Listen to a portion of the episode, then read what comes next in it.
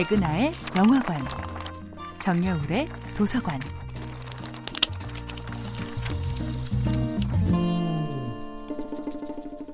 안녕하세요. 여러분과 책 이야기를 나누고 있는 작가 정여울입니다.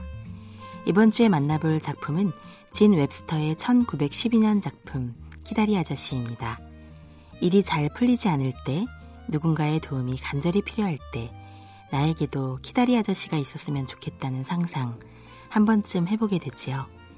소설 키다리 아저씨는 이렇게 마음이 허전할 때 겉으로는 어른이 되었지만 여전히 나를 도와줄 강력한 후원자를 기다리는 우리의 내면을 건드리는 작품입니다.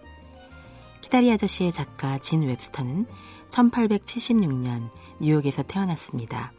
아버지 찰스 루더 웹스터는 출판사 사장이었고 어머니 애니 웹스터는 허클베리 핀의 작가 마크 트웨인의 조카였습니다. 태어날 때부터 문학적인 환경에서 자란 진 웹스터는 학창 시절부터 시와 작문에 뛰어난 문학소녀였지요.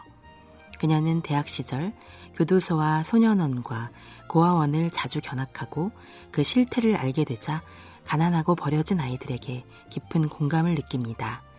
키다리 아저씨는 그 무렵의 경험과 지식에서 태어난 작품이지요.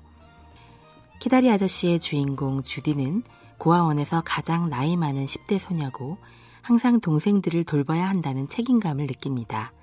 그런 주디가 우울한 수요일이라는 글을 쓰게 되는데요.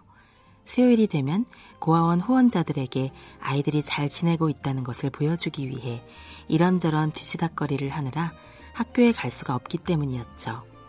우울한 수요일은 말할 수 없이 슬프고 우울한 마음을 솔직하게 표현한 글이었습니다. 이 글을 보고 후원자 저비 씨는 주디에게 장학금을 주어 대학교에 보내주기로 합니다. 그녀의 진솔한 글쓰기가 후원자의 마음을 움직인 거죠. 주디는 후원자의 이름을 모른 채로 키다리 아저씨라는 별명을 지어서 그에게 편지를 씁니다. 키다리 아저씨, 제 방은 북서쪽 모퉁이에 있어요.